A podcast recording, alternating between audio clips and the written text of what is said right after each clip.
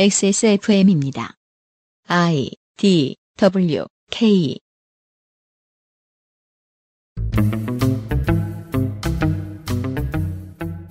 그것은 알기 싫다 특별 기획.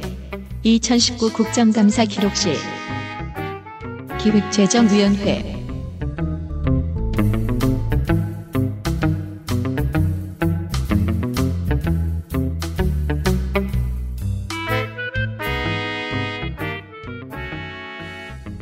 예산 이야기를 좀 해볼까 합니다. 정사각형 200 by 200 보도블럭 한 장의 최저가는 500원. 서로 다른 가격의 경계석, 경계블럭, 대로 하나를 뒤집어 엎자면 인건비, 팔레트, 골재, 모래 등등 하여 크게는 원가만 수억 단위가 되기도 합니다. 이런 예산 말씀입니다. 108억. 어디 예산일까요? 경북 문경시의 내년 예산입니다. 전체 예산이냐고요? 교육 분야 예산입니다. 32개 초중고교의 급식 시설 설비, 교육 정보화, 지역사회 관련 교육과정 자체 개발 등 11억 3천만 원. 교사 및 학생 17명에게 주어지는 해외 견학 비용, 특성화고 육성 지원 등 5,400만 원. 특성화 학교 육성 지원을 위해 5개 초등학교의 지원 비용 1억 5천만 원. 4곳 유치원의 엄마품 돌봄 교실 2,500만 원. 기업체와 대학교 진로 체험 프로그램 26개 학교에 9,600만 원 등이 포함되어 있고 시간상 소개할 수 없는 꽤 많은 항목들이 더 시의회를 통과하였습니다. 5조 3,800억 원. 무슨 예산일까요? 대전광역시의 내년 전체 예산입니다. 그중 3조 3천억 원은 국비인데 바이오 산업 거점 구축, 국제 R&D 플랫폼 구축, 신체호 기념교육관 건립, 대전 열병합 발전소 친환경 에너지 전환 사업 등 하늘의 별처럼 많은 항목들이 깨알같이 자리하고 있습니다. 최대 513조 원, 대한민국의 내년 예산입니다. 얼마나 많은 세부 항목들이 있을지를 설명하는 것은 이제 방송 시간에 대한 적대 행위가 됩니다. 평균으로 나눈다면 국회의원 한 사람이 1조 7,100억 원의 향배를 결정짓게 되는 것입니다. 민선 정치인들은 더 유능해야 되고 업무의 내용이 더 많이 알려져야 합니다. 현대사회는 돈이 곧 유권자의 욕망인데 1조 7천억 원, 14억 5천만 달러 어치 욕망을 모아서 배분하는 일이라니. 그냥 도둑이 많다고만 말하고 끝낸다면 그건 허경영 수준의 사기꾼 레토릭일 뿐 현실 정치의 무게를 직시하는 시민의 철학이라기엔 너무 수준이 낮을 것입니다. 저희가 한정된 방송 시간을 가지고 뉴스 제목 몇 줄에 매달려 있지 않으려 애쓰는 이유입니다. XSFM 그것은 알기 싫다 특별기획 19 국정감사 기록실 기획재정위 시간에 인사드리는 비상대책위원회 위원장 윤세민입니다. 제 맞은편에는 raid를 뛰지 못하게 된 덕질 간사가 앉아 있습니다. 네, 안녕하십니까. 그래도 아직 시간은 남아있다고, 어, 믿고 싶습니다. 빨리 하고 가겠다는 건가요? 그렇습니다. 제 우측에는 40분 후 코리안 시리즈를 못 보게 된 유 보좌관이 앉아 있습니다. 이런 내가 앉아 있는데? 안녕하십니까. 그것은 알기 싫다 19 국정감사 기록실 기획재정이 광고를 듣고 돌아오겠습니다. 네, 알스퀘어 폴더 매트 29데이즈에서 도와주고 있는 XSFM 19 국정감사 기록실 잠시 후 기획재정위원회의 국정감사 이야기를 가지고 돌아오겠습니다. 자연 친화적인 식물성 섬유 비오셀 매끄러운 섬유 표면으로 민감한 피부도 안심할 수 있게 빠르게 흡수하는 통기성 필름 17.5cm 한층 더 길어진 롱라이너. 팬티 라이너도 역시 29days 세상의 반을 위한 반값. 29days 내가 가장 행복한 시간? 음, 영화를 볼 때, 음악을 들을 때, 스마트폰이랑 가만히 있을 때, 이 모든 걸 전부 누워서 할 때, 종일 뒹굴거리고 싶은 나의 첫 번째 친구, 편안하고 포근한 아이스케어 폴더 매트, 프리미엄 사양에 가격은 훨씬 저렴하니까 망설일 이유조차 없었죠. 당신도 아이스케어와 함께 누워보지 않을래요? 1인 가구의 첫 번째 선택. 알스퀘어 프리미엄 폴더 매트. 알스퀘어 폴더 매트 광고입니다. 침대를 놓을 공간이 부족한 자취생, 층간 소음을 줄이며 홈 트레이닝 하길 원하시는 분. 단지 아이들을 위한 매트가 아니라 아이들 1인 가구 모두를 아우르는 매트를 찾으신다면 알스퀘어 폴더 매트를 주목하세요. 생활방수가 지원되고 물티슈만으로 청소가 가능한 편리함, 비소, 카드뮴, 납, 수은 등 이름만 들어도 벌벌 떨리는 유해물질 제로 알스퀘어 프리미엄 폴더 매트를 구입하세요. 구입하세요. 구입하세요. 구입하세요. 이, 이 유해물질 중에서는 아, 극소량이 반드시 몸에 필요한 것도 있긴 하네요. 주워 먹든지. 근데 그것을 딴 폴, 드시고. 폴더 매트를 통해 섭취할 필요는 없습니다. 그렇습니다. 원래 몸에 있거든요. 기획재정입니다. 입법부의 모든 법안이 법사위 소위를 거치다 보니 국회에서 가장 센 위원회가 법사위인 건 맞습니다만 실제 국민의 삶에 가장 큰 영향을 미치는 것은 기재위입니다.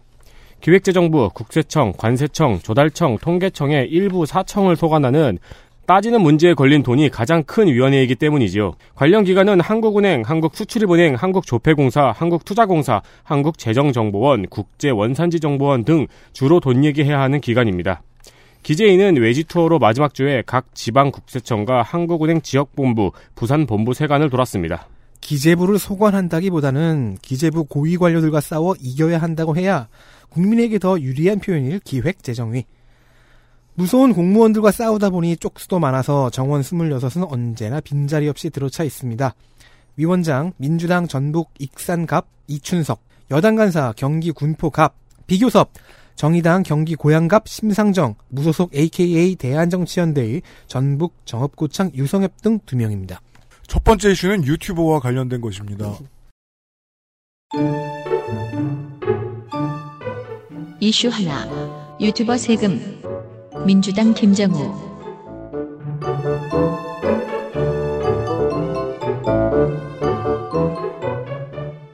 네, 유튜버들이 국회 대거 입성하기 전에 해야 할 일이 있습니다. 공천? 유튜버 과세 기준을 세우는 것입니다. 그렇죠. 왜냐면 이거 못하면 당선돼도 곧 빠이빠이 될 거예요? 그렇습니다. 탈세. 민주당 김정우 의원실은 국세청에서 올해 9월까지 탈루 혐의가 짙은 유- 유튜버에 대한 세무조사를 통해서 7명의 유튜버가 소득 45억을 숨긴 혐의를 적발해 10억 원의 세금을 추징했다는 것을 언급했습니다. 그러면서 국세청이 앞으로 유튜버에 대해서 업종 코드를 신설해 과세 규모를 파악해도 결제 한도 우회 등 과세망을 빠져나갈 구멍이 많은 상황이라고 지적했습니다. 정말로 유튜버가 국회의원이 된다면. 탈세 때문에 과징금을 물고 벌금 물게 된다. 네. 뭐 집행유예 받게 된다. 이런 거는 제가 알기로는 국회의원직을 상실하는 사항은 아닙니다. 네. 그렇죠. 왜냐하면 선거법에 선거법 네. 위배돼야 되니까. 다만 수익이 얼만지를 아, 공보에 누락했다. 그러면 날아갑니다. 어, 그렇죠. 그거는 이제 선거법 관련이 되니까. 근데 세금을 안 낸 게 있으니까 수익을 누락해야 될 거 아닙니까? 따라서 날아갑니다. 날아갑니다.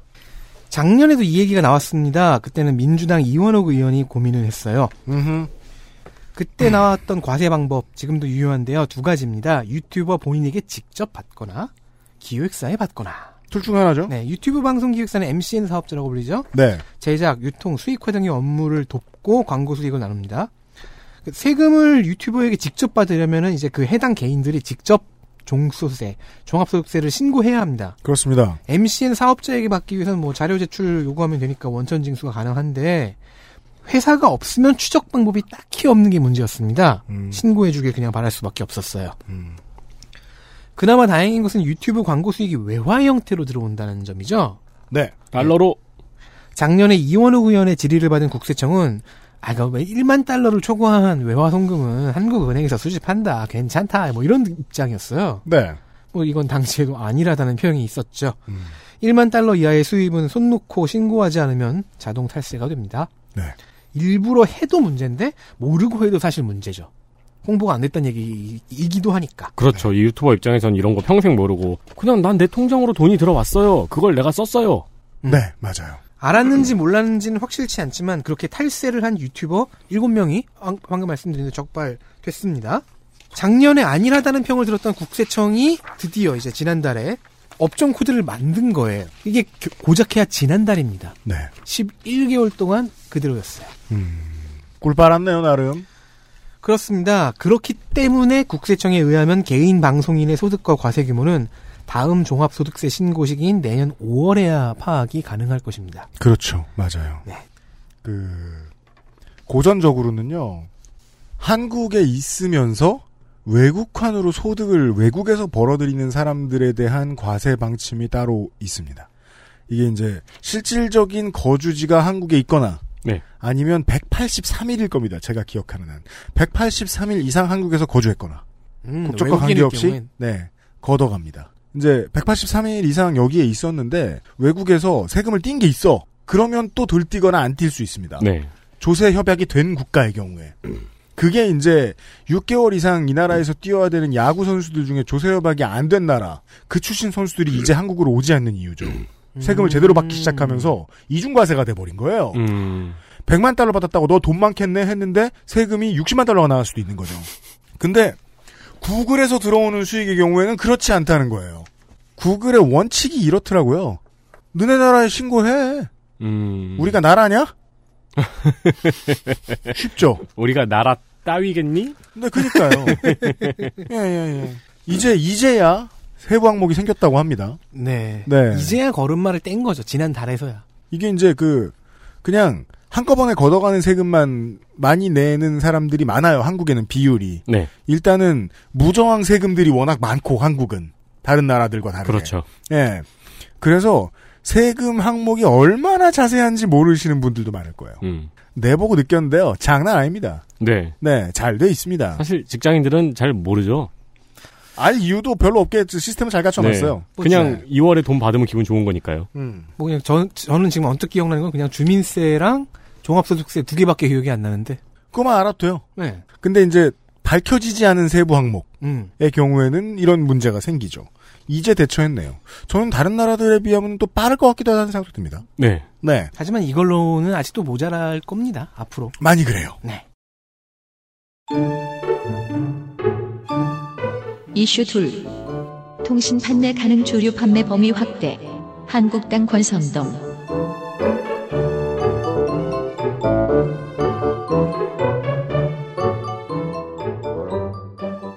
네, 한국당 광선동 의원실은 주류 통신 판매 금지가 시대에 뒤떨어진 규제라고 지적했습니다. 완전 금지는 아닙니다. 네. 현행을 살펴보겠습니다. 주류의 통신 판매가 허용하는 것은 어, 전통주를 제외하고 그냥 우리가 마시는 일반적인 술이요. 전통 전통 주는 가능해서 저희도 판 적 있죠? 네, 네. 그렇습니다. 어, 현행은 음식점에서 전화를 통해서 주문받은 음식에 부수하여 배달하는 경우로 규제하고 있습니다. 그리하여 치킨집에서 시킬 수 있죠. 그렇습니다. 주류 판매에 대한 규정은 조금씩 조금씩 고무줄의 탄성 모미가 늘어나듯 늘어났습니다. 확대 중이죠. 네. 원래는 치킨과 함께 맥주 배달이 불법이었다가 2016년 국세청에선 음식과 함께 배달되는 주류를 통신 판매로 보지 아니한다고 하면서 이를 허용했습니다. 네. 뭐 배달부가 직접 간다 이거죠. 음. 또한 같은 해 야구장에서 맥주를 파는 맥주보이 역시 불법으로 규정하려다가 이를 허용했습니다. 그래서 이게 한 번 없어진 다음에 쉬 돌아오지 못하고 있어요, 지금. 맥주보이가요? 야구장으로 말할 것 같으면. 네. 오 진짜요? 네. 일단 제가 자주 가는 구장에는 맥주보이 없습니다. 음. 네. 그런데 치킨이 없이 술만 배달하면 어떨까요? 이는 불법입니다. 그러면 땅콩 세 알에 맥주 다섯 병을 배달하면 어떨까요? 이 역시 불법입니다. 실제로 이런 경우가 있습니다. 수제 맥주 정기 배송을 하는 스타트업이 있었어요. 음. 창업을 한 거죠. 네. 근데 맥주만은 배달이 불가능하니까 음식점하고 제휴를 맺어서 음식과 함께 배달하는 방식으로 사업을 진행했었습니다. 타다와 비슷한 형식이죠. 네, 우회 방식. 그렇죠. 그러자 국세청에서는 음식이 주가 되고 술이 부가 되는 경우에만 허용한다고 고시를 추가했습니다. 그러니까 그 스타트업은 이제 헌법재판소에 소원을 내든지 해야 됩니다. 우리 음식이 얼마나 맛있는 줄 아냐. 다 이건- 그거 먹으려고 우리 IPA 형편없다! 이 판단 기준은 어떻게 되고 되며 그리고 음식과 술이 주어 그 메인과 서브로 나뉘지 않고 1대1이면 어떻게 되는 거죠? 그러니까 상당한 과도기라는 거죠. 네. 네. 그리고 원래 술이 준데 술이 부가된다니 왜냐면. 금지를 고민하지 않을 수가 술 주자? 음. 그, 그 주류다. 그렇죠. 우리가 어떻게 불이 불, 불유냐? 술 술부짜냐? 우리가 부류 판매업자냐? 이제 별걸 왜 갖고 진짜 이미 주가 되어 있다. 주님 이자들을 불쌍히 여기소서. 이 경우에도 기존 주류 제조사들에 의한 가공이 끝난 주류만 허용이 됐어요. 그러니까 음. 사실상 치킨집에서 생맥을 병에 담아서 배달해 주는 것이 불법이었습니다. 네. 농축산인이 설명해 준 적 있었죠. 음. 근데 이게 더 싸잖아요. 네. 생맥 병에 담아 놓은 게 병맥주보다. 음. 그런데 이것도 올해 용기에 옮겨 담는 것을 허용했습니다. 네. 사정이 이렇다 보니 대형마트의 주류 코너가 지금처럼 어마어마하게 커진 것과도 연관이 있습니다. 네. 통신 판매업이 커지면서 이 시장을 잡아먹었잖아요. 음. 그래도 주류는 마트만의 시장이었으니까요. 그렇죠. 네. 그래서 주류 배달이 어느 정도 허용이 되었다 싶어도 여전히 편의점에서는 배달이 불가능하고 또 주류만 정기적으로 배달하는 사업은 불가능합니다. 네. 권성동 의원은 이와 같은 점을 지적하면서 주류 통신 판매 시장을 열어야 한다고 주장했습니다. 김현준 국세청장은 관계부처와 협의하여 적절한 방안을 찾겠다고 했습니다. 제가 이게 그 아까 저 주류부류 농담한 것도 이거 왜 얘기하려고 그랬냐면은 결국 청소년 보호의 문제예요, 이게. 네. 예. 그걸 쏙 빼놓고 주장하고 있다는 게 문제입니다. 아, 한국당 권성동 의원이요. 그렇습니다. 네. 근데 맥주 정기 배송 같은 경우는 개인적으로 있으면 좋을 것 같잖아요. 있으면 좋겠죠. 그렇죠. 정부는 이걸 클리어해야 되는 거죠. 사는 사람의 신원, 사서 먹는 사람의 신원 걱정해야 돼요. 파악할 수는 없지만 걱정은 해야 된다고요. 그렇죠. 네. 그리고 이제 뭐 알코올 중독에 대한 위험성이라든가 그 지금 전통주 허용에 대한 것도 어떤 거냐면 심리적으로 기저에 이게 깔려 있다는 거예요. 애들은 이건 싫어서 안 먹겠지. 과연 그럴까요? 설마 이걸 시켜도 이걸 먹겠냐? 그냥 전통적 육성 방안입니다. 아니 저는 저는 그 생각도 해요. 저는 그 생각도 해요. 아니 기본적으로 무조건 청소년 보호 어떻게 할지를 준비하고 오케이 해줘야 되는 문제라니까요. 음, 네. 그냥 눈치 살살 봐가면서 열어준 것 같아요. 그래도 규제 엄청 많아요. 그렇습니다. 전통주 관련된 건 세법도 그렇고 그래서 저희들이 한번 해보고 와 이거 되게 힘들구나 하면서 지금 안 하고 있거든요. 음. 예. 근데 이제 위탁 판매라서 그 위탁 판매 행위를 책임지는 회사 사장 입장에서는요. 어 우리 애가 시켜 먹었단 말 나올까봐 조마조마합니다. 어떻게 관리한 거냐. 네. 근데 통신 판매 업체들은 요즘 점점 더 가입자의 신원 확인을 안 하려는 추세로 바뀌고 있고 음. 주류는 그렇게 어렵습니다. 아, 근데 이거를 그냥 마냥 확대하라고 한 것은 아니길 바랍니다. 권성동 의원이. 자, 국세청 얘기입니다. 이슈 셋. 친절한 국세청. 바른미래당 김성식.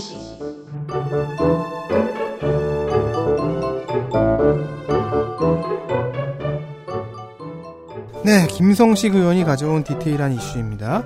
국세청이 XSFM을 세무조사했다고 치죠. 우리가 뭘 잘못했다고? 그러니까 그걸 알아보려고. 뭔가 잘못한 나도 것잘 같아. 모르겠네. 아니 네. 그래도 회사 뭐 세무조사 한두 번은 받아봐야죠. 그니까 말이에요. 그래서 몇 군데에서 추가 납부해야 되는 세액이 산출되었다고 쳐요. 안 받아도 됩니다. 세무조사 같은 건. 그러면 이제 뭐 사, 사후 관리 사항이라고 이제 서류를 줘요. 음. 거기서 세부 내역의 몇 건이 무엇 무엇인지 이제 표로 쫙 정리되어 있습니다. 맞아요. 그래서 지금 저희들도 아마 내년 5월에 유튜브 수익이 드디어 나올 거예요. 오. 짜증나 죽겠어요. 한 달에 한 9만 원, 10만 원 이렇게 나오는데, 그거 이제 저 일일이 신고해야죠. 어. 예측, 을도 없고 7원 막. 근데 막 세금 11원 이렇게. 날강도들아!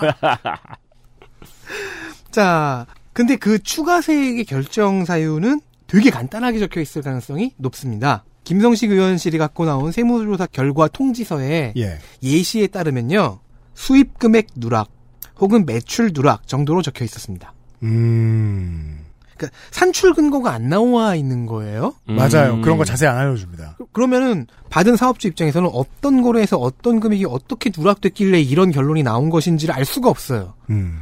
그럼 그걸 다시 뒤져봐야 되지 않습니까? 음. 자, 세무조사 후 90일 안에는 불복을 결정해야 합니다. 음. 자, XSFM 정도의 규모라면은 90일 내에 찾아내는 게 가능하겠죠. 음. 근데 규모가 이보다 큰 회사들이라면 음. 회계사들이 검증하다가 과로사하거나 어, 퇴직하게 됩니다. 김성식 의원에 의하면 작년에 국세행정개혁 테스크포스라는 데에서 세무조사의 진행 과정과 조사 결과를 납세자가 알기 쉽게 개선하라 하고 권고를 했는데 아직 바뀌지 않았습니다. 왜냐면 이걸 덜 알려줄 근거는 어디에도 없기 때문이에요. 그죠. 어떻게 최대한 자세하게 설명할까를 계속 고민하고 있어야 되는 분야잖아요. 맞아요. 오히려 그게 세법의 정신이기도 하고요. 네. 김현준 국세청장은 세무조사 종료일에 우리가 자세히 설명해주고 있다라고 말을 했는데 진짜로? 말로만 설명하면 못 알아듣는 사업주도 있을 거 아닙니까? 이렇게 말하는 거 아니에요? 기억 못할 수도 있고. 왜 그 저 동화 반복하는 공무원들 있잖아요. 그래서 얼마가 더 나왔습니다.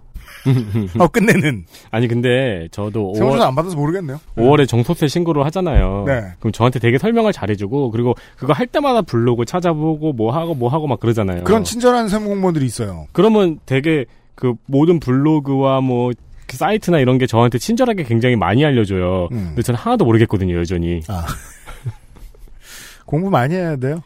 그리고 아, 근데 세- 사업주들은 알긴 알아요. 예. 네. 그리고 세무조사는 이제 조사 받는 납세자 당사자의 부사- 부담이 크지 않습니까? 네. 음, 그래서 시작하기 전에 조사 범위가 되게 엄격하게 설정돼요. 음. 제한이 되는 거죠. 음. 근데 조사하다가 혐의가 더 발견될 수도 있잖아요. 네. 네. 그러면 조사 범위를 넓혀야 되지 않습니까? 음. 그럴 경우에는 납세자 보호, 보호위원회라는 곳에 겨- 의결을 거쳐야 됩니다. 음. 거기서 의결서를 만들어서 그 사업자에게 줘요. 아, 네. 일종의 영장 같은 거군요. 네. 당연히 사유가 명확해야 되고 그리고 그 사유를 조사받는 납세자에게도 고지를 해줘야 됩니다. 그래야지 승복을 할지 불복을 할지 판단이 가능하죠. 음. 김성식 의원실에 따르면요. 국세청 본청과 인천국세청은 범위 확대 사유를 친절하게 고지를 해줬대요. 네. 근데 서울청과 중부청은 그러지 않았습니다. 음. 그리고 서울청의 경우에는 이제 실무부서는 제대로 사유를 적어서 위원회로 올린 거예요. 음. 심사 의결하는 납세자보호위원회 쪽에서 아, 발송하는 곳은 다른 곳이군요. 네 마지막 의결서를 만들 때 사유를 지우고 근거 법령을 써놓은 거예요. 그러니까 그러고서 납세자한테 준 거죠. 뭔지 알려줄 수 없으나 불법은 아니다. 아, 아니죠, 아니죠. 사유라는 단어에 대한 해석이 달랐던 것 같아요. 아, 그러니까 서울청과 중부청의 아 사유로는 법을 적었다. 아. 네. 서울청과 부- 중부청의 납세자 보호위원회는 사유는 법에 근거하는 것이지. 이게 우리가 흔히 생각하는 공무원 멘탈리티 아니에요. 더 쉽게 적을 수 있는 사유는 뭘까? 복붙하기 좋은. 그걸 고민해서 나온 결론 아닙니까? 그 전 사연은 뭐였는지 궁금하네. 의심 이런 거였을까요? 합리적 의심, 아니죠. 계산, 혹은 뭐 아니면은 로고 마이크로소프트 엑셀 붙여서 보내고. 만약에 XSF면 세무조사 갑자기 이렇게 그 넓어지게 된다면은 네. 사유, 수염 뭐 이런 것도 있을 수 있고. 띠꺼 아니 뭐 그런 거 있죠. 뭐, 사감을 적고. 뭐 회사 규모에 규모에 비해 신발이 너무 비싸 보인다. 그 럼 내가 알겠습니다. 내나 그런다고? 뭐 여담이지만 인천청은 되게 칭찬을 많이 받았어요. 그렇군요. 네. 알겠습니다. 좋네요. 그러니까 앞으로 조금씩 조금씩 바꾸겠다고 얘기를 하는데 혹시나 세무조사를 받게 되시는 분들은 어, 확인을 해보십시오. 저희는 세무조사를 받는다면 아마 그 사유로 받을 거예요. 뭐죠? 중국 물건 대파리 하고 있지 않냐고. 아, 그렇죠. 제가 요새 알리바바의 큰 손이에요. 네. 그래서 네. 혹시 그거 대파리 하는 거 아니냐는 사유로. 하루에 10달러씩 써요. 근데 되팔이를 안 했으면 더욱더 어이가 없지. 그렇죠. 이걸 다 모았냐고. 아, 저런 저 뭐냐 트럼프 모양 변기솔 같은 아이템들 보고서 그 우리 촬영도 하는데 그거 이런 걸 놓, 어서 사 이러면서 촬영도 하는데 그거 갖다 놓고 해요. 그러면은 조사 범위 확대의 사유가 있네요. 변태. 쓸데없는 덕질. 도덕관 가지고 세금 매기고. 네. 근데 모두 이해하고. 기재위에서 이번에 기재위 이슈 중에요. 제가 올해 제일 눈여겨봤던 건 지금 말씀드릴 요겁니다.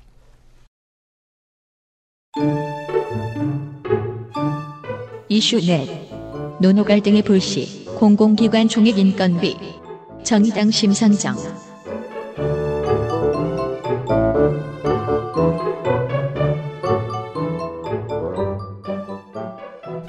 철도 노조가 11일부터 파업을 했습니다.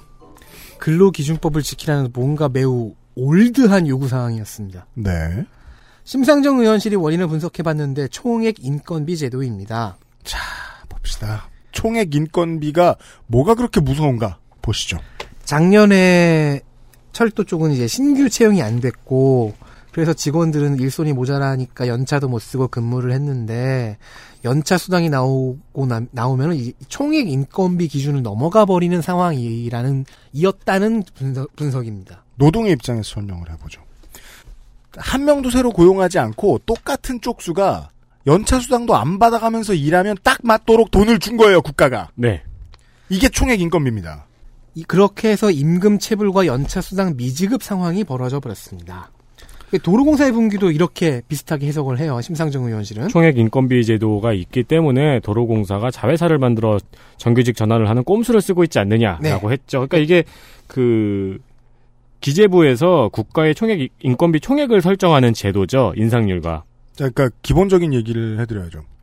행정부는 사람들의 손해로 뽑혀 올라왔습니다. 행정부가 이러한 공약을 했습니다. 정규 부문부터 뭐냐 공공 부문부터 정규직을 늘려 나가겠다. 근데 정규직을 늘리면 뭐가 더 듭니까? 세수가 더 듭니다. 모든 행정부의 수반을 차지하겠다라고 하는 정당의 입장은 공약을 내걸면서 어디에 돈을 어떤 사업을 더 하겠다라고 하면 거기에 세비를 더 많이 쓰겠다는 뜻입니다. 네. 국세를 더 많이 쓰겠다는 뜻이에요. 어, 근데 그 국비가 얼마나 들어갈지 결정해주는 실질적인 힘은 어디에 있습니까? 기재부에 있습니다. 국회일 것 같죠? 기재부에 있습니다. 국회는 쪽수도 적고 시간도 없어서 사인만 해줍니다. 음. 너무 이상하면 늘려달라고 하거나 그리고 나머지 자기들 시간 30%에서 50%를 할애해서 할애해서 우리 동네 들어가는 돈 빼기도 바쁩니다. 네. 이 적은 수의 국회의원들이 그래서 기재부가 웬만한 정신 상태를 결정해주게 돼요. 돈 들어가는 돈의 규모. 그 중에 제일 치명적인 게 공기관에 들어가는 총액 인건비입니다. 총액 인건비를 기재부가 늘려주지 않으면 지금의 행정부가 공약을 했고 그렇게 하고 싶다고 해도 정규직을 늘리면서 임금을 못 올리게 돼요. 네. 그러면 무슨 일이 생길까요? 정규직도 비정규직도 공공기관에 있는 사람들은 화가 납니다. 어? 얘네들 정규직 만들어주려고 지금 정규직인 우리들 월급을 안 올려? 음. 신입사원을 더 안 받아? 비정규직이었던 사람들 충분히 24시간 1년 내내 그러니까 하루 8시간 1년 내내 일하고 있어서 당연히 정규직이 돼야 되는 사람들도 화가 납니다. 왜 이런 식으로 해가지고 기존의 노조가 우리를 미워하게 만들어? 네. 기재부의 선택은 공공기관의 노노 갈등을 일으킵니다. 여론은 현 정부의 등을 돌리게 됩니다. 네. 돈의 흐름이 이렇게 중요합니다. 그리고 이게 그러니까 더 정확히 총액 인건비 제도를 얘기하면은 이게 정원과 예산과 보수로 이게 세, 사- 셋으로 나뉘어요. 보수는 뭐 인사혁신처가 관할하고 정원은 행정안전부가 관할합니다. 정원까지도 딱 정해줘요. 근데 가장 큰 힘은 결국 기획재정부죠. 예산을 쥐고 있으니까요. 그 두 개를 아무리 늘려놔도 예산이 같으면 네. 실행이 뭐 실행이 안 돼요. 그렇죠. 어, 심상경 의원실은 정부가 결정하는 총액 인건비 제도가 공공기관의 임금 격차를 키우고 비정규직의 정규직화를 막고 있다는 지적입니다. 심상정 의원실의 자료에 따르면 상위 공공기관의 평균 연봉은 9,363만 원인데요. 하위 10%의 평균 연봉은 4,515만 원입니다. 또한 정규직 대비 무기계약직의 평균 연, 평균 임금은 48.5%고 어, 기간제는 49.8%, 파견 용약직은 35.1%라고 밝혔습니다. 그러니까 이게 민간 기업의 격차보다 월등하죠. 그렇죠. 정규직이 100%에 파견 용약직이 35.1%면은 격차가 너무 크죠. 공공기관을 아주 오랫동안 다녔던 전문가라고 봅시다. 뭐, 뭐, 행시도 통과했고, 뭐, 어쩌고저쩌고 해가지고, 20년에서 25년간 일했어요. 네. 그 사람들한테, 어, 세전 1억. 나쁜 금액은 아니에요. 네. 다만, 비정규직 무기계약직으로 20년을 일했다 치죠. 네. 이거의 절반 받기 힘듭니다. 그렇죠. 예. 네. 그, 그리고 하위 10%의 평균 연봉 4,515만 원이라고 나왔잖아요. 이 사람들 정규직이죠. 네. 네. 여기서부터 봐야 된다는 거예요. 무기계약직의 평균 연금이 여, 평균 임금이 여기에 48.5%라고요. 반이 안 된다. 얼마야? 2,300만 원입니다. 근데 이 무기계약직은요. 6개월 일하는 사람이 아니에요.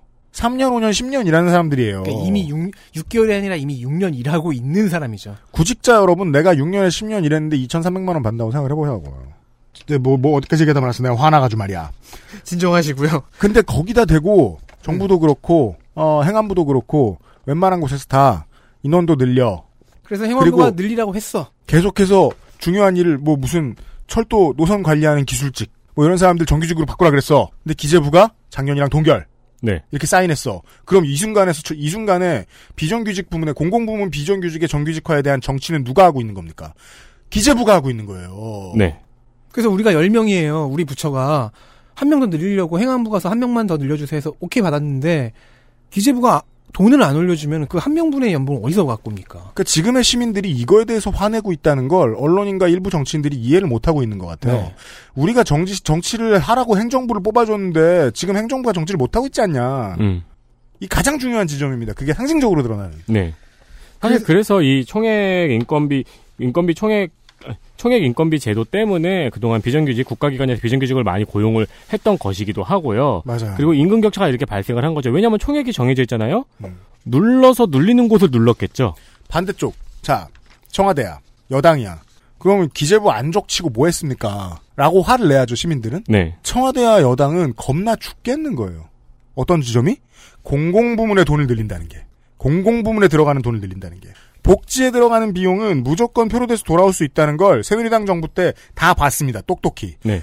근데 공공부문 인건비에 돈이 많이 들어가면 돈이 많이 들어갔어요. 어쩌다가 기재부 공무원들이 이겼다 치죠. 논리적으로. 기재부 공무원들이 손들었어요. 그 다음은 어떤 산이 있습니까? 조중동이 있어요. 걔들 못 이깁니다. 경제지하고. 음. 못 이겨요. 공사 월급도 올린다. 눈치 보다가 어물쩍 넘어갔어요. 이러고 몇 년이 지난 거예요, 지금. 노조에 휘둘리는 공공기관. 근데 지금도 전망이 안 좋아요. 왜? 내년 총선이죠. 네. 눈치보다 못 올려요. 예. 그러니까 공무원들만 살기 좋은 세상이냐라는 프레임 있죠. 그게 공무원 연금에 대한 조정을 하면서 박근혜 정부 때 너무 잘 써먹었어요. 음. 공무원을 고- 민간의 적으로 돌리는 사업이 완성됐어요. 그때. 네.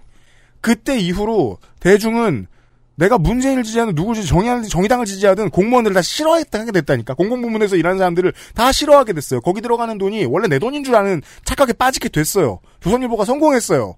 이제부터는 어려워요. 그 다음번엔 대선하고 다음번 지선이 기다리고 있거든요. 그 다음 대선 주자한테 부담을 줄 수 없어요, 이제는. 이게 계속 어두워요. 네, 참고로 이 총액 인건비 제도는 2014년부터 시행됐습니다. 어, 이에 홍남기 기재부 장관은 총원, 총액 인건비 제도는 공공기관의 방만화를 막기 위한 제도이며 오히려 임금 인상률을 조절하여 임금 격차를 해소하는 제도라고 반박했습니다. 말이 안 되죠, 지금. 근데 현실과. 임금 격차가 너무 크잖아요? 근데 이제 홍남기 총리의 이야기는 이제 그거겠죠. 더 했었다. 음. 네. 우리가 네. 억제한 거다. 떼떼떼로 지금의 정부는 고위공직자 엘리트들을 끌어올리는 데에 대해서 별로 거침이 없습니다. 그 전에 민주정부들은 거부감이 좀 있었어요. 네. 왜냐하면 이 사람들이 들어와서 결국은 고위공직자 좋은 일, 기업 좋은 일만 해주고 마는 게 아니냐. 근데 지금의 정부의 의지는 그런 건 것 같아요. 그래도 잘 써보겠다 우리가 더 반발나게 하느니 잘 써보는 게 낫다. 아, 라고 하는, 생각하는 것 같은데 홍남기 부총리는 경제부총리일 때의 얼굴과 기재부 장관일 때 얼굴이 달라요. 민주정부에서 이런 기재부나 재경부의 고위공직자들을 많이 만날 수 있어요. 정부의 입장을 대변해 줄 때는 정부의 입장인 것처럼 말하다가 기재부의 입장을 대변해 줄 때는 기재부 공무원인 것처럼 말해요. 음. 네. 어, 써요, 이거. 참 씁니다. 네. 기재부의 파워를 보여주는 장면이네요. 네. 심상정 의원은 이에 공공부문 임금결정위원회를 신설해서 노정교섭이 필요하다고 제안을 했습니다. 즉, 전공로를 쓰, 쓰자는 겁니다. 네. 네. 그리고 전공로는 다른 어떠한 조, 조합 조직에 비해서도 정치적으로 움직일 준비가 된 조직이라고 저는 생각하는데, 어, 여당 내에서도 이건 반발이 있을 수 있어요. 그렇죠. 전공로가 임금결정위원회에 들어가서 총액 인건비를 결정하겠다고 하는 거잖아요. 당연히 기재부의 권력은 분해가 됩니다. 일정 부분. 기재부는 반대하죠. 당연하죠. 검찰처럼 싫어합니다. 그렇기 때문에 홍남기 장관은 제도 내에서 해결을 해야 한다고 다른 보완 방법을 논의하겠다고 답변했습니다. 그거 오케이 하면 저는 죽어요. 라는 뜻입니다. 그러니까 임금 인상률을 차등 적용하겠다 이런 얘기를 했습니다. 기재부의 공무원을 제가 20년, 30년 안 해봐서 모르겠는데요. 그거 하면 뭐가 그렇게 좋아가지고. 기재부요? 예, 저렇게, 어, 기득권 지키기에 여념이 없는가. 음. 그러니까 아래에서 올, 올라오는 소리가 너무 시끄러우니까 총리 겸 장관도 어쩔 수 없는 측면이 있겠죠. 그럼 어쩔 수 없도록 시끄러운 소리를 내준 건 누구냐 대체. 음. 그 이강래 도공사장 봤을 때 이야기하고 똑같은 거예요. 뒤에 무슨 센 손목들이 이 사람을 휘어잡고 있는가. 그래서 태풍이 오는데도 집에 가게 했는가? 너무 화냈네요. 네. 광고 듣겠습니다. 아이고 화가 나. XSFM입니다.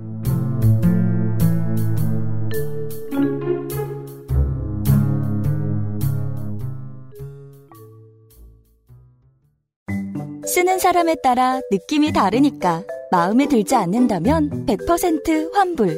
29데이즈니까 가능합니다. 생필품 중에 생필품. 고객 한 분이 구매할 때마다 하루를 기부하는 생리대. 29데이즈니까 가능합니다. 소비자의 이야기를 듣는 사람들의 삶을 살피는 세상의 반을 위한 반값 생리대. 29데이즈. 손님 올 땐 접고 빈둥댈 땐 펴고 나만의 공간 관리 알스퀘어 프리미엄 폴더 매트. 광고를 들었지만 제가 화가 안 풀렸습니다. 홍남기 아니 홍남기가 나쁜 게 아니에요. 기재부. 기- 아 기재부가 나빠요. 그 인- 총액 인건비 김민아 나빠요. 이게 뭐 아까 국민체육진흥공단이나 뭐 저 도공 뭐 코레일 얘기 나왔습니다만 보자고요. 어느 날 뉴스에 어, KTX가 멈췄다고 기사가 나와요. 네 갑자기 멈춰섰다. 사고로 예. 인력이 어쩌고 한 것으로 나왔다. 그러면은 여론은 노동자들을 욕하거나 아니면 경영진을 욕해요. 그 둘 중 누구도 잘못이 없어요. 기재부가 잘못했어요. 그렇잖아. 네 그죠? 경영진은 돈을 조금 받았고 충분히 못 받았고 노동자들은 그거 받고 일하고 있고 예산만큼 투명하게 일을 해도 일이 잘 안 되죠? 그렇게 되죠? 그러면 예산 떼어먹는 애들이 생깁니다. 잘해봐야 남는 게 없으니까. 음. 기재부 미워 죽겠다. 이런 말씀을 드리면서. 아니 근데 실제로 제가 가장 걱정스러운 거는 이것 때문에 발생하는 노노 갈등이에요. 그렇죠. 그 정규직들이 저 조합으로 조직된 지도 오래 안 됐어요 공공부문은. 네. 그래서 정규직 조직화도 다 안 끝났는데 그나마 조직도 없는 비정규직은 뒤에서 뭐 노총이 도와주거나 이 정도 수준에 지나지 않거든요. 자기들은 깨강정이에요. 음. 양쪽 다 그 충분치 않은 조직과 충분치 않은 이해를 가지고 서로를 미워하게 만들게 돼 있어요. 이러면 중간에 뭐 내가 정규직인데 내가 저 지금 정규직들만 가입할 수 있는 위원장 고세 위원장이야. 네. 뭐 전공노에 소속돼 있든 안 되는 곳도 있을 거예요. 공기관들은 전공노에 안 들어갈 수 있으니까. 위원장들은 욕 오지게 먹는 거예요. 그렇죠. 야 몇 년을 보던 동료들을 배반하고 비정규직들 손을 들어주는구나 내가. 이번 임단협에서 그거 다 오케이 해주면. 이런 이런 갈등은 지금 거의 상당수의 상당수의 공공 공기관에서 일어나고 있을 겁니다. 그렇습니다. 그러면 욕을 행정부가 들어먹는 건 지금의 정부가 들어먹는 건 문제도 아니게 돼요. 이 모든 건 기재부 공무원들을 웃게 만든다. 저는 그렇게 생각한다. 기재위 장면들을 좀 확인하시겠습니다. 장면 하나. 술과 북미 정상회담. 통계청 공식 유튜브 계정이 있습니다. 여러 가지 컨텐츠가 올라와 있어요. 음. 재밌는 거 많습니다. 그리고 약 1년여 전부터는 일반 크리에이터와 유사한 수준의 촬영, 편집, 썸네일을 한 영상들이 올라옵니다. 열심히 하나 보네요. 한국당 심재철 의원, 네. 저희가 기재위에서 믿었던 의원이죠. 아 그렇죠. 뭔가 해주길. 네. 장면을 만들어주길. 음. 자, 이 중에서 8월에 올라온 한 동영상을 문제 삼았습니다. 제목은 한 달에 술 몇 번 마셔 술술술 풀리는 통계로 본 음주 토크였습니다. 어, 술에 대한 통계를 이야기하는 데 쓰는 예. 콘텐츠였던 모양이네요. 통계청 소속 대학생 기자단 두 명이 칵테일을 마시면서 예, 술에 관한 통계 자료를 설명하는 컨셉이었습니다. 뭐 한국인들은 뭐 한 달 평균 얼마를 마신다 이런 어? 식으로요. 재밌겠네요, 이거는. 네, 좋은 컨셉이네요. 지금은 내려갔습니다. 왜일까요? 심재철 의원 때문입니다. 심재철 의원은 이게 과연 적절한 거냐고 매우 거창하게 물었습니다. 이 규모를 오인하는 사람들 때문에 우리가 인생이 힘들어 죽겠죠. 토론할 때. 예. 강신욱 통계청장은 눈에 띄게 어, 패닉에 빠졌습니다. 나는 모든 질문에 준비가 되어 있어. 완벽해 하고 딱 나왔는데 근데 이건 뭔 소리야? 혀를 뚫렸어요. 예. 갑자기 막 그 어딘가를 칼로 찌를 줄 알고 막 준비했는데 코를 파는 거야. 헉 하고 패닉에 빠지죠. 아니면, 체온, 귀, 아니면 귀이개를 가서 귀를 파준다던가. 예. 귀기로 코를 파는 거야. 체온이 떨어지죠. 예, 위원님, 저거는 저희 대학생 기자단이 올린 유튜브 동영상인데. 그러니까요. 네. 통계청의 공식 채널에서 술 먹는 데서 술집 얘기를 쭉 하면서 뭐 술술술 음주 토크. 아마 통계와 통계청을 좀 더 친근하게 느끼게 하자는 취지에서 작성된 알아요. 것으로. 그런 의도에서 한 건데 네. 저는 대단히 부적절하다고 봅니다. 자, 심재철 의원의 머릿속에 술집이란 건전하지 못한 곳이라는 사고가 보입니다. 그렇습니다. 심지어 그 의도까지 이해했는데도 말이죠. 그 6, 70 먹은 분들이 마시고 있었으면 재밌게 봤을 거예요. 심재철 의원도. 좋은 비유네요. 네. 어린 놈들이 술을 마셔! 어쨌든 현재 이 동상 이 동영상이 비공개 처리되어 있습니다. 심지철 의원의 이 질의를 그대로 받아서 중앙일보가 기사를 쓰기로 했거든요. 우라카이를. 심재철 의원은 뒤이어서 통계청의 동영상 컨텐츠를 하나 더 트집을 아니 지적을 했습니다. 네. 아이고, 심재철 의원 실 동영상 열심히 봤겠네요. 네. 그러니까 공무원 시험 공부 요령을 알려주는 시리즈가 있어요. 음. 여기도 뭐 통계청이 학원이냐 이게 적절하냐 매우 적절하지 않다. 그 다음에 이제 조달청을 타겟으로 잡습니다. 음. 이날의 가장 불쌍한 사람이 정무경 조달청장이 되는 순간이었습니다. 뭐였을까요? 지금은 조달청이 내린 동영상인데요. 북미 정상회담 성과를 홍보하는 동영상이었습니다. 네. 예, 조달청의 성격과 맞지 않은 건 사실이죠. 음. 네, 뭐 심지철 의원이 트집자 아 지적한 부분도 그 부분입니다. 이 조달청 업무와 뭔 상관이냐 이렇게 지적을 하던 심지철 의원- 의원은 이런 말을 합니다. 갑자기 그리고 지나가는 길에 얘기하지만 북미 정상회담이 맞습니까? 미북 정상회담이 맞습니까? 바로 그게 정무경 청장의 반응이었습니다. 이제 말을 더듬고 눈빛이 어지러워지고 사방 이렇게 흔들리는 동공으로 사방을 보- 찾습니다. 이제 음. 거친 생각과 불안한 눈빛과 그걸 지켜보는 심지철 의원. 네. 잠시 극한의 당황 속에서 헤엄치던 청장이 당황한 중에도 대처를 합니다. 들어보시죠. 뭐 미국 북미 다 쓸 수 있을 것 같은데. 예? 우리 보통 많이 쓰는 것 같습니다. 이 빠른 순발력.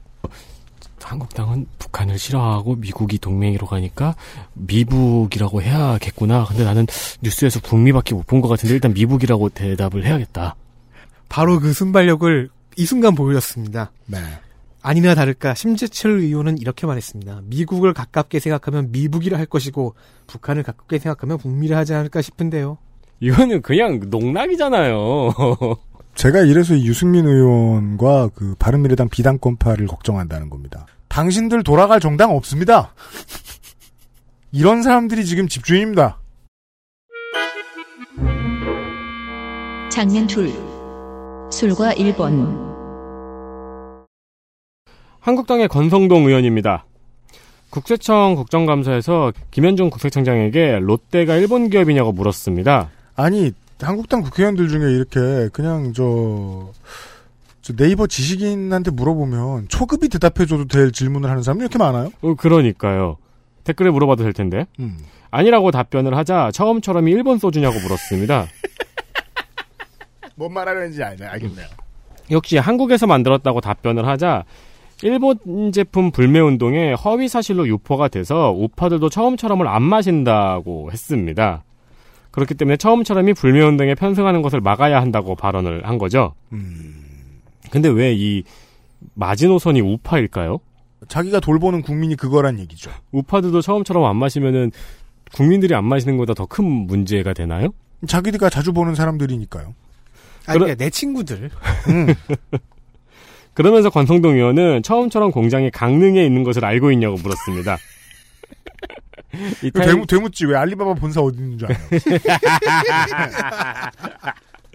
이 타이밍에 사실 국감장에서 웃음이 터졌어요. 권성동 의원의 지역구는 강릉입니다. 아이고, 알겠습니다. 거기다 대고 또 승질 안 냈나요? 강릉이 일본이냐고.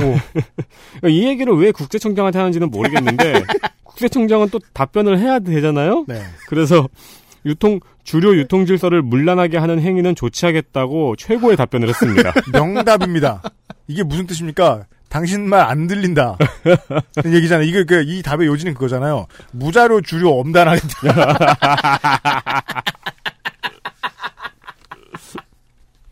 아무 상관없는 얘기. 좋아요. 어, 권성동 의원은 또 처음처럼이라는 이름도 두산이 지었다고 목소리를 높였습니다. 왜 이렇게 정신이 없어? TMI, TMI. 어, 두산이 지었다고 목소리를 높이고 이제 서류를 넘기려고 하고 있는데 옆에서 어떤 의원이 웃으면서 한마디를 했어요. 네. 손혜원이 지었지. 이것이 맞는 이, 아, 좋은 사람이다. 좋은 동료를 두셨네요. 그 이 말에 권성동 의원이 놀라가 눈을 동그랗게 떴거든요. 네. 동그랗게 떠가지고 잠깐 고개를 들었다가 다시 못 들은 척 넘어갔습니다. 그럼 권성동 의원 계속 화내야죠. 손혜원 의원이 일본 사람이냐? 손혜원이 일본이냐?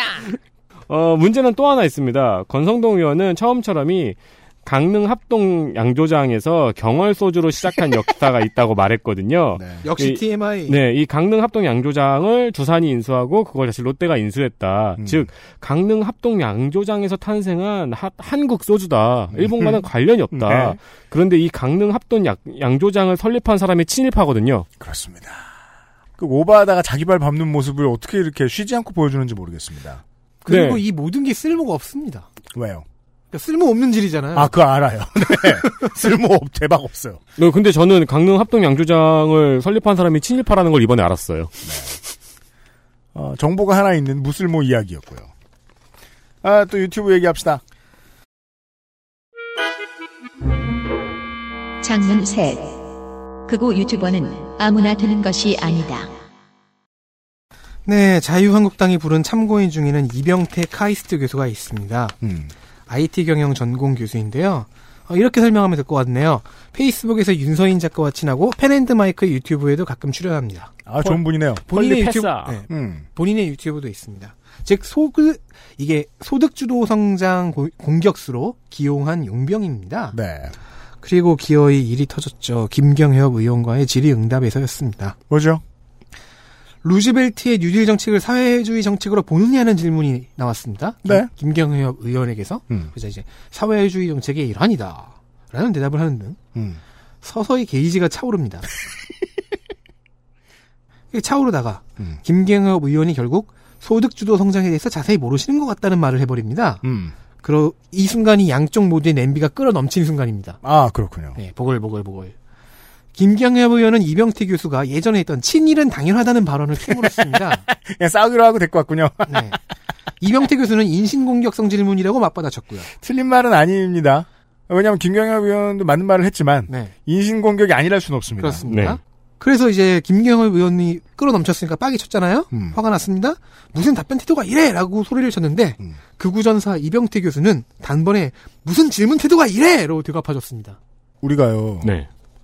홍문종 앞에 선 공무원이 되더라도 음. 답을 이렇게 하면 안 되잖아요. 근데 이거보다 더 심한 사람 우리 본 적 있잖아요. 누구요? 고영주의 사장. 그 저쪽에 이렇게 철없는 어른들이 많습니까? 예. 그, 근데 이거는 사실 김경엽 의원의 실수였습니다. 음. 이병태 교수는 2년 전 2017년 국감에도 신보라 의원의 소환으로 인해 등판한 적이 있어요. 음. 그때도 이정미 의원, 신창현 의원과 싸운 적이 있습니다. 네. 당시의 영상이 남아 있어서 좀 봤는데 한시도 몸을 가만히 놔두지 않고 계속 움직여요. 산만하게. 저는 그래서 이게 되게 한심했던 거예요. 2년 전에 국감장에서 그렇게 싸웠던 사람을 데리고 온 거잖아요.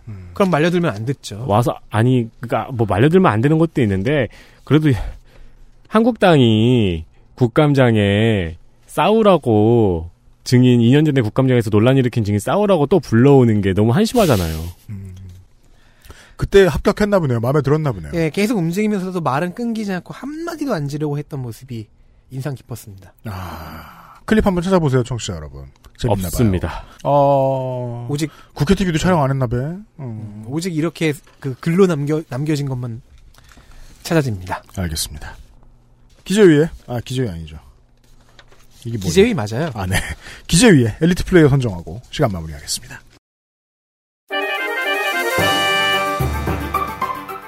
기획재정위원회 엘리트 플레이어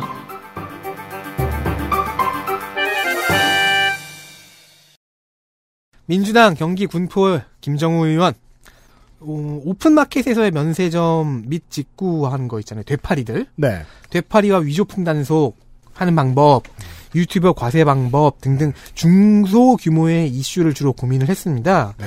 어, 기재위에서 가장 현실에 발을 단단히 디딘 사람이었습니다. 네. 거시 경제를 논하는 그 거대 담론에는 많이 못 끼었는데 음. 그때도 그래도 어떻게 어떻게 여러 가지 아이디어를 제안하는 모습 정도는 보여줬습니다. 네.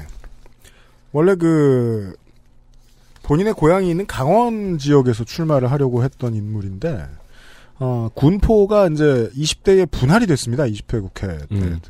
분할이 되면서 그 자리가 빈 거예요. 네. 아, 군포에 원래 이하경 의원이 군포 을로 가서 군포 갑입이었어요. 그래서 전략 공천으로 들어온 인물입니다. 그게 당시에 뭐 저 문재인 대통령이었든 아니면은 당 수뇌부였든 아, 아낀 인물이었다는 거죠. 음. 어, 기재부 출신이고 근데 거기 출신인데 이렇게 열심히 해줄 사람이 없으니까 그러니까 국가 재정을 잘 파악하고 있을 만한 인재니 가급적 당선시키자 이런 마인드로 경기 남부에 보낸 것 같아요. 네. 네, 시의적절한 질의와 대안을 함께 제시하는 게 인상 깊었어요. 그 항상 질의와 함께 대안을 제시를 하는데 그래서 단점이 있다면은 피감기관 입장에서는 네 그렇게 하는 것을 검토해 보겠습니다라는 답변밖에 못 한다는 거예요. 아 질문이랑 답이 한꺼번에 다 튀어나와서 네, 그거 좋은 것 같네요. 네, 다음은 심상정 네 정, 정의당 경기 고양 심상정 의원입니다. 이 이름이 안 나올 리는 없고 네. 그렇죠. 국감 장인은 어디 안 가죠. 기재위에서 정의당이 제시할 수 있는 이슈 그리고 법과 법 사이에 숨어 있는 탈세 거기다가 한국당의 공세와 민주당의 방어 등이 이렇게 막 그 난장판이잖아요. 그 밖에서 있다가 한 방씩 쳐주는 지원 사격도 짧고 굵은 임팩트가 있었습니다. 네. 일이 많아서 어, 출석률은 좀 저조한 것 같은데. 네. 출석률은 저조했는데 나올 때마다 정쟁이든 정책 질이든 하나는 뭔가 해주고 갔습니다. 네. 아, 공공기관 총액 인건비 문제는 정말이지. 네. 예. 심상정이 움직일 만한 이슈다. 맥을 짚는 이슈였죠. 네, 봐주시면 좋겠습니다. 바른미래당 대구 동구 의뢰 유승민 의원입니다. 가장 큰 장점이라고 하면은 유승민 의원은 정말 젠틀해요. 언성이 높아지거나 말이 과격해지지 않아요. 네. 피감 기관장과 질의를 할 때 이게 토론처럼 흘러가거든요. 음. 유승민 의원의 논리는 상대의 말에서부터 시작을 해요. 상대가 한말 바로 그 지점에서부터 시작하다 보니까 논리도 쉽게 안 깨지고 대화처럼 흘러가서 따라가기도 쉽습니다. 좀 흠이 있다면 한국당의 디플레이션 주장을 좀 건- 거들어 준 것 정도였습니다. 디플레이션에 대해서 손들어 주는 게 지금 당론이기 때문에 좀 어쩔 수 없이 움직이는 음. 측면이 있고 이번 20대에서 유승민 의원이 전략가에서 본인이 스타인 정치인으로 변신하는 중이거든요. 그 성적이 지금 안 좋은데 그걸 제외하고 어, 기본기에 있어서 유승민 의원을 의심해 본 적은 없어요. 네, 경제 전문성도 충분하고요. 네, 그리고 예측하기를 다음번에 저 국회의원도 안 됩니다, 이 사람. 그 유승민 의원 얘기할 일이 없어서 제가. 네. 제가 저기 인상 깊었던 거는 가계동향 조사였는데 네네. 그게 작년과 올해가 이제 측정 기준이 바뀌어가지고 논란이 좀 됐어요. 네. 그리고 내년에 또 바뀔 것을 예고를 했거든요. 음. 그러니까 유승민 의원이 말은 또 100% 나온다. 음. 그러니까 30억, 20억, 30억만 있으면은 두 가지 방향으로 다 조사할 수 있으니까 그냥 두 가지 방향으로 다 조사해서 발표해라. 음. 네, 라고 이제 제안을 했는데 통계청장이 좋은 방법이라고 음. 넙죽 받더라고요. 그렇군요. 네. 한 명 더 있군요. 민주당 서울 성북의 유승희 의원입니다. 부지런했습니다. 일용직 노동자 소득 분포, 공공기관 노동자 간의 임금 격차, 어, 민생지리부터 한국은행 이- 인력 효율성 문제 제기와 분양가 상한제 등 전방위를 아울려서 국정감사장 안에서는 본연에 충실한 역할을 했습니다. 그렇군요. 이렇게 내용을 짚으면서.